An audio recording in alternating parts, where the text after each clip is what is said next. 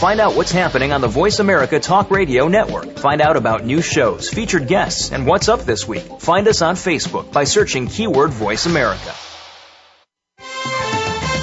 The following program is being brought to you on the Voice America Variety Channel. For more information about our network and to check our additional show hosts and topics of interest, please visit VoiceAmericaVariety.com. The Voice America Talk Radio Network is the worldwide leader in live Internet talk radio.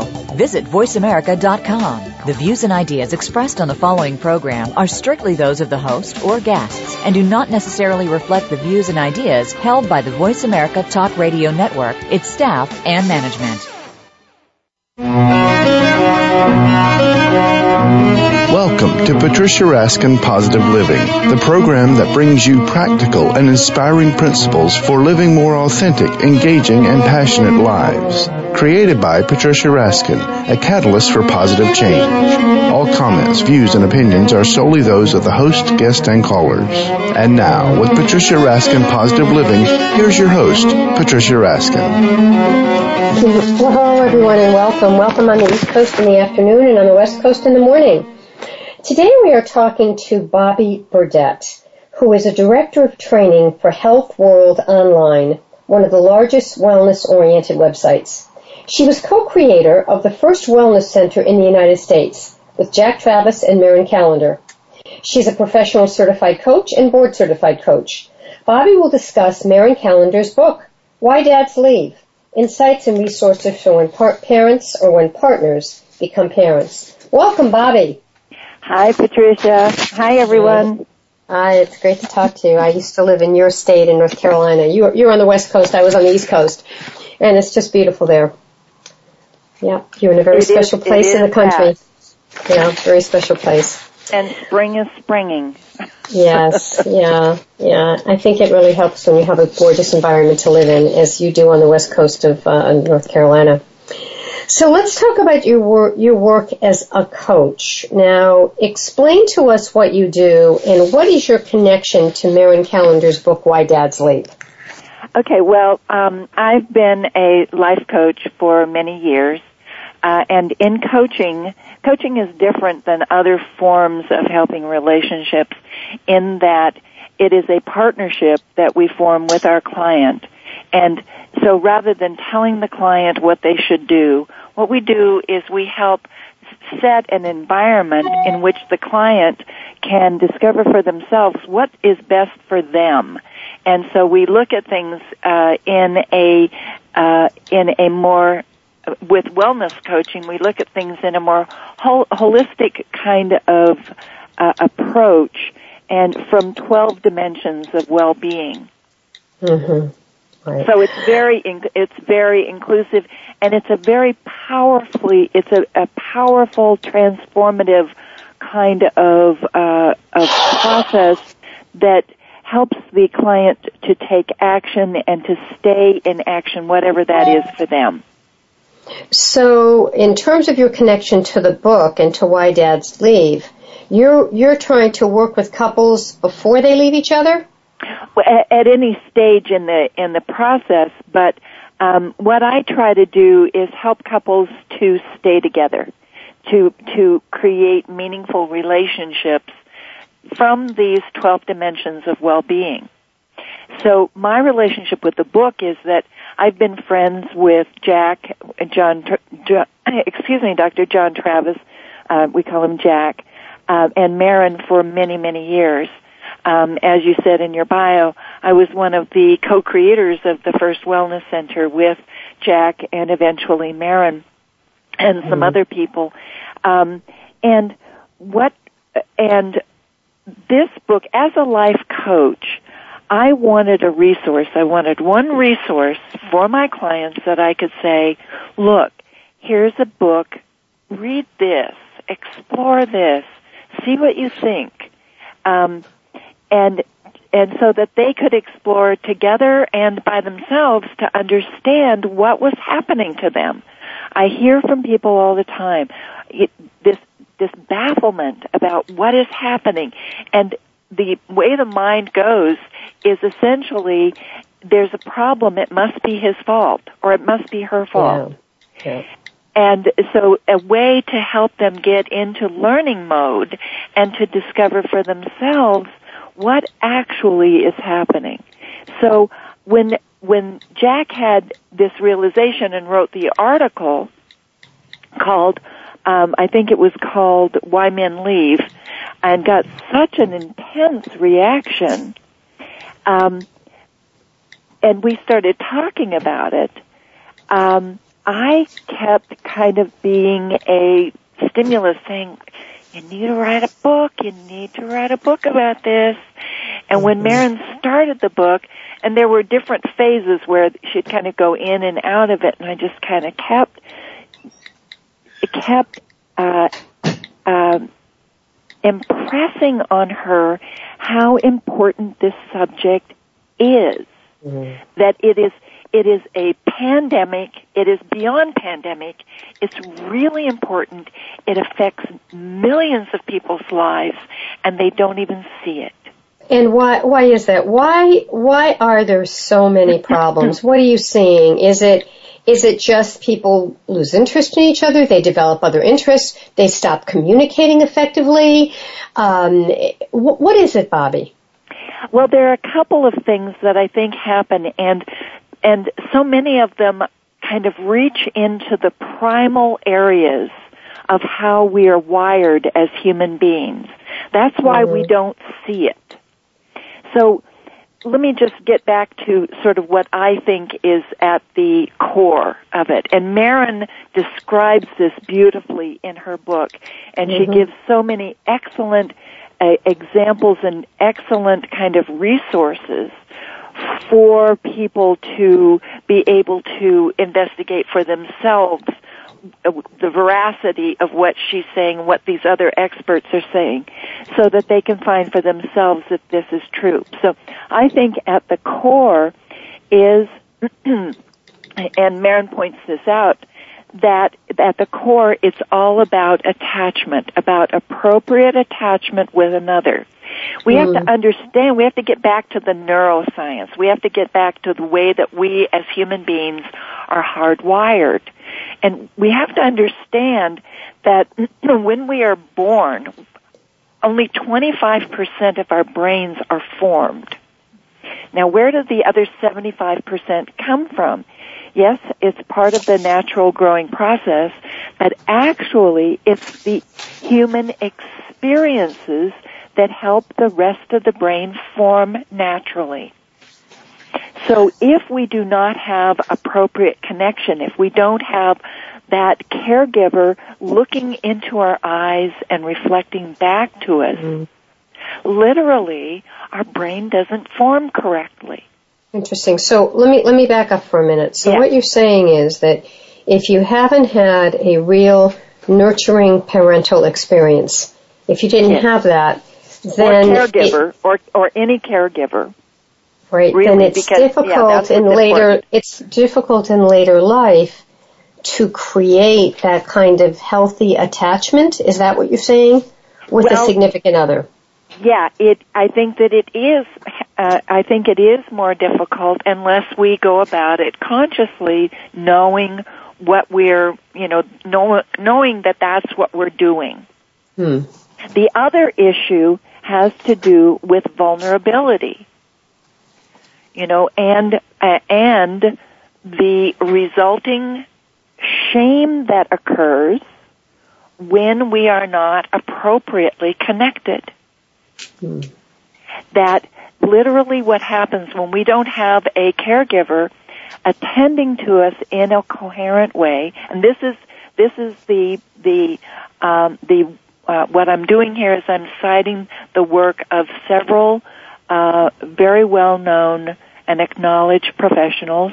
Dan Siegel is one of my uh, one of my teachers that I've learned a lot from, and so essentially, what happens is that when we don't have that connection, when we don't have somebody that is sort of looking into our eyes and mirroring back to us who we are, that and we don't have a caregiver appropriately or coherently responding to our needs, mm. is that is the sort of the beginning of a shame response. Essentially Right. what they what we do as children, as infants, is there's a kind of a complex decision that's made that essentially says, I'm not worth it.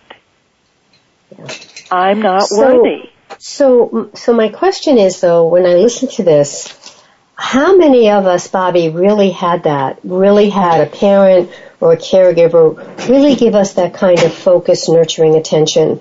A lot of us didn't have that. And that's why I think we have such a preponderance of this problem. You know, with men, we, we know from the statistics that about 30% of men leave the relationship after the first child's born. Um, you know, and as, uh, as is explained in the book, you know, in the beginning of a relationship, there's all that attention that we, we, um, lavish on each other. And then when the first child comes, the woman's attention is on the child and not on the man.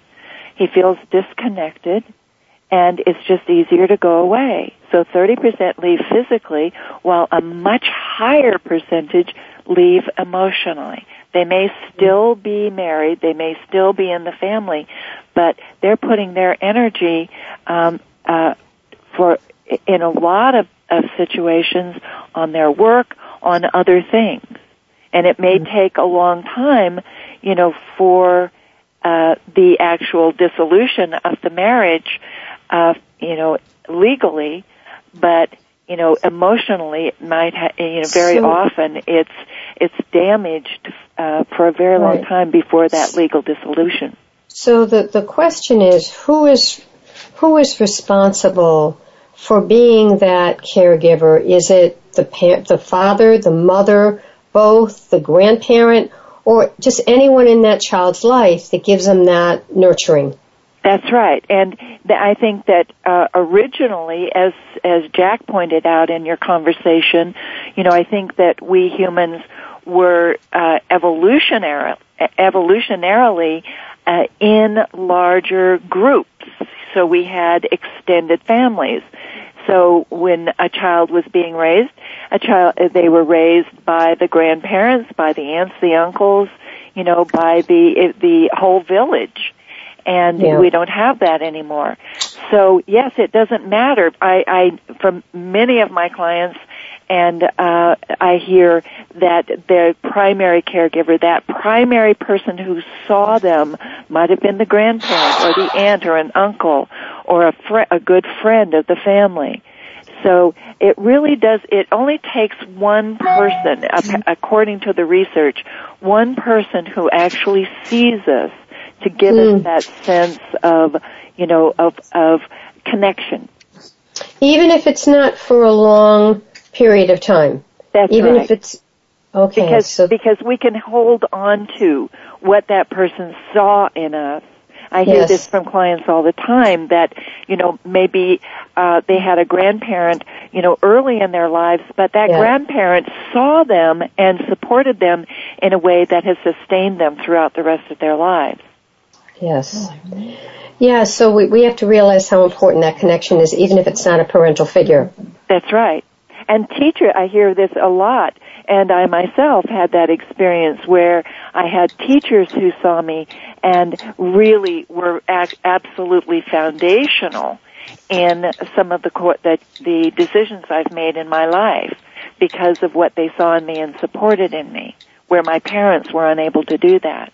And there's no blame here. And Meryn really points this out very clearly in her book. This is not about blame. It's about how we evolve. It's about what we experienced. We take forward very often what we've experienced.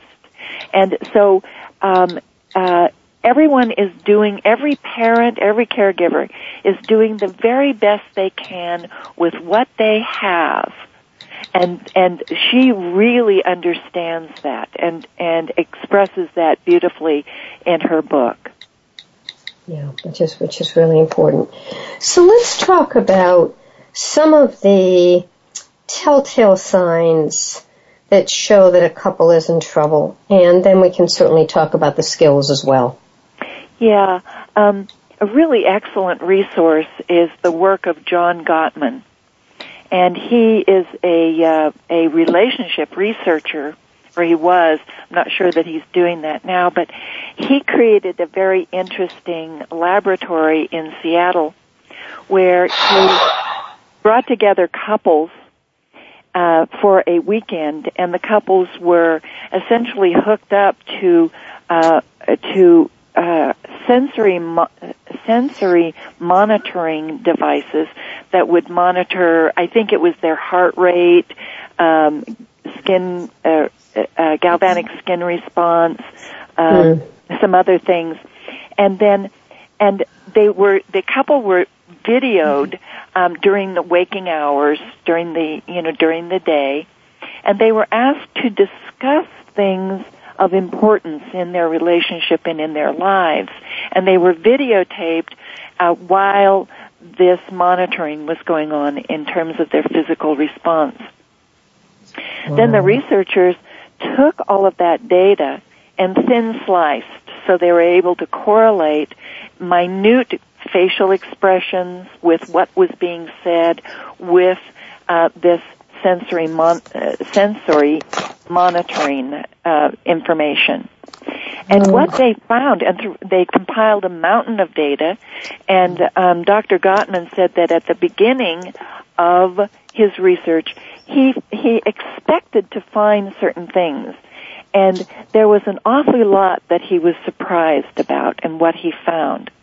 One of the things that he found was that there were four there were four uh, uh, telltale signs in a relationship that that relationship may not endure. In fact, he's gotten so good. And what are they? T- well, yeah, I'll tell you that in a minute, but let me just tell you this one other thing. He's gotten so good at being able to predict uh, whether people were going to stay together in the next four years he has a like a 95% accuracy rate, mm. Um, which is just unheard of. I mean, it's it's amazing. Um, but what he found was that the telltale signs are what he calls sort of the four horsemen of the ap- apocalypse. And I hope I remember these correctly. Um, there's criticism. If there's a lot of criticism going on, uh, if there's contempt, contempt is the is the number one predictor of that the relationship is not going well. There is uh, stonewalling, people just not talking, and sort of a defendedness, you know, just always being defensive. Now, if you have some of these things every once in a while, it's not that big a deal, but when it is uh, when it's occupying, these four things are occupying an awfully lot of your relationship, then you, you know you you really should uh, take some action, uh, get some help from a uh, a relationship coach or a relationship therapist. Now, the the the contempt sometimes is hard to pick up, but the contempt can be even little things like sort of, you know, rolling your eyes or, you know, little comments that are disconnecting, that are essentially saying, um, I don't value you. Interesting. Mm-hmm. The little ones, but those are big things though. Those are very big things. Or sniping comments. The sniping comments definitely are contempt. Mm-hmm. Mm-hmm. And, and, and yet, you, and you know, you know, Bobbie, I know couples who've been married 35, 40, 45 years, and they just stay together. It all looks good for the children and grandchildren and extended family and friends, and it's a pretty front. But they, there's not a lot there, but they, they don't move from each other. Yeah, and it's like they, they, uh, this is very common where a couple may live separate lives but stay married essentially. And right. that and and that that is very common. It's not very fulfilling. And mm. I hear this from my clients all the time, you know, wanting more fulfillment in their relationships and really not understanding how to get there. Yeah, and just kind of, and when you say separate lives, it may not necessarily be separate rooms, but it's No. just separate in, you know, in sh- one goes to bed at eight, the other one stays up till one every night, the other one's, you know, there, there's the, the functionality of being together and going places and doing things as a couple is very present, Yes. but the connection is not there. That's right. They're not intimate with each other. And I don't mean just sexually. I Right. mean they're not sharing their vulnerabilities with each other in any Right. way. They're not friends. And that is one thing that Dr. Gottman discovered through his research was that the foundation of all really successful and intimate relationships is friendship and trust. Mm-hmm. And of course, we have to understand that if we have not been appro- appropriately connected with, if we don't have that attachment history, and if we have that undercurrent of shame in our lives, it makes us less willing and able to be vulnerable. Hmm. Do you see what I mean? It's like, so, and vulnerability is absolutely essential for establishing trust. It's also the core of creativity and success. Hmm. Most of the really successful people I know and that I observe out in the world are willing to be and able to be vulnerable. And this is backed up by the research of Brene Brown, who I highly recommend. I love her work, and I think she's doing just a fabulous job of of bringing this out into the open because we so, there, there's just an absolute abhorrence of talking about the subject of mm-hmm. shame and vulnerability. We don't like doing it, but it's and I think, absolutely and I think too, if you as a child, as many have, if you've had criticism, if you've had verbal attack, if you had to measure up, then you're going to try to make yourself less vulnerable because you're Sure. afraid you will be stepped on. Absolutely. It's a natural response. And I think that that's the thing that is so important is making it clear that this response, this protective response is absolutely normal and that shame is absolutely normal. In fact, what we know from the research is that the only people who do not experience shame are sociopaths who are incapable of empathy. I was going to mention that. Yes. Interesting. All right, we have a couple of minutes left, so let's talk about what are some of the skills that couples can use to strengthen their relationships. it doesn't take a lot.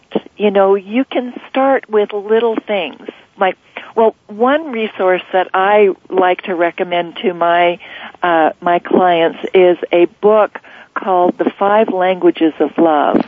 You know, of understanding what your what your partner's love language is. What really makes them feel loved? Very often it's very different than what you need to feel loved. So just taking that into account can really matter. The mm. way here's a, here's a, a little example that my husband and I have discovered. For a while when we were busy, I would call my husband and he would greet me with, "Yeah," Right. and I would feel that disconnection, Yeah. and I realized that what I was going to start doing, and I was real, I realized that I was doing the same thing. So what I did was I made a conscious effort every time he called me to greet him with something very welcoming, like "Hi, honey," yeah. and Yeah. something that small Yeah. can make a huge Well, difference.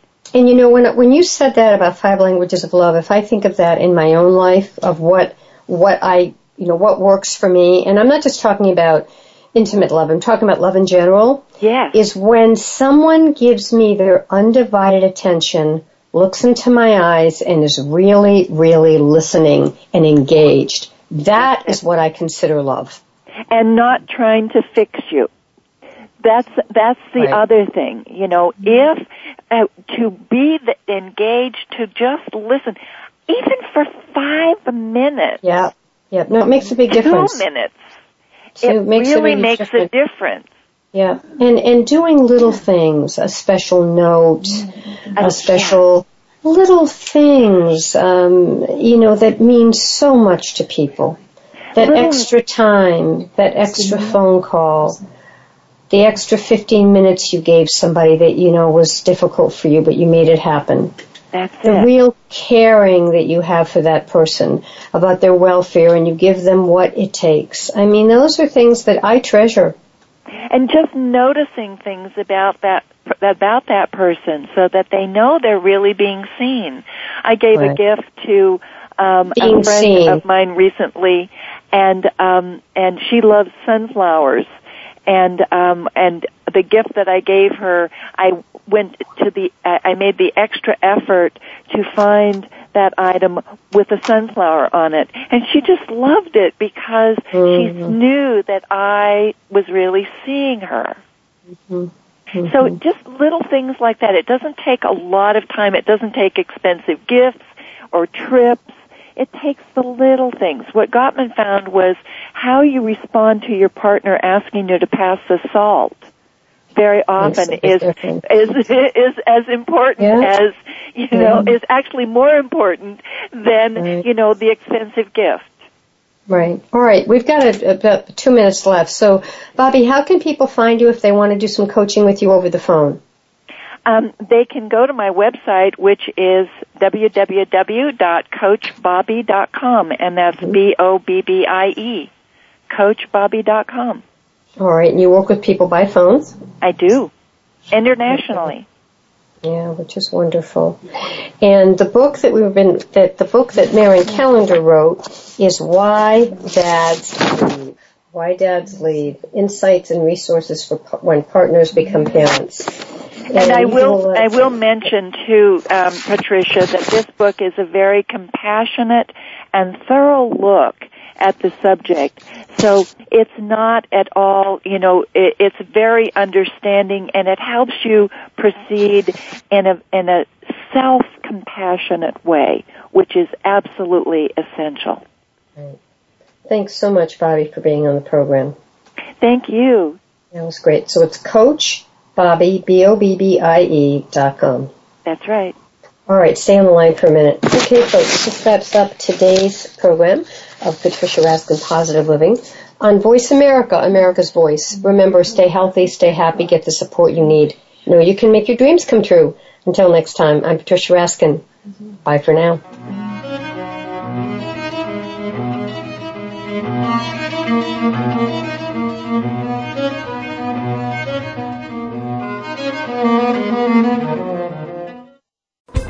Thanks again for listening to the preceding program brought to you on the Voice America Variety Channel. For more information about our network and to check out additional show hosts and topics of interest, please visit VoiceAmericaVariety.com. The Voice America Talk Radio Network is the worldwide leader in live Internet talk radio. Visit VoiceAmerica.com. The views and ideas expressed on the preceding program are strictly those of the host or guests and do not necessarily reflect the views and ideas held by the Voice America Talk Radio Network, its staff, and management.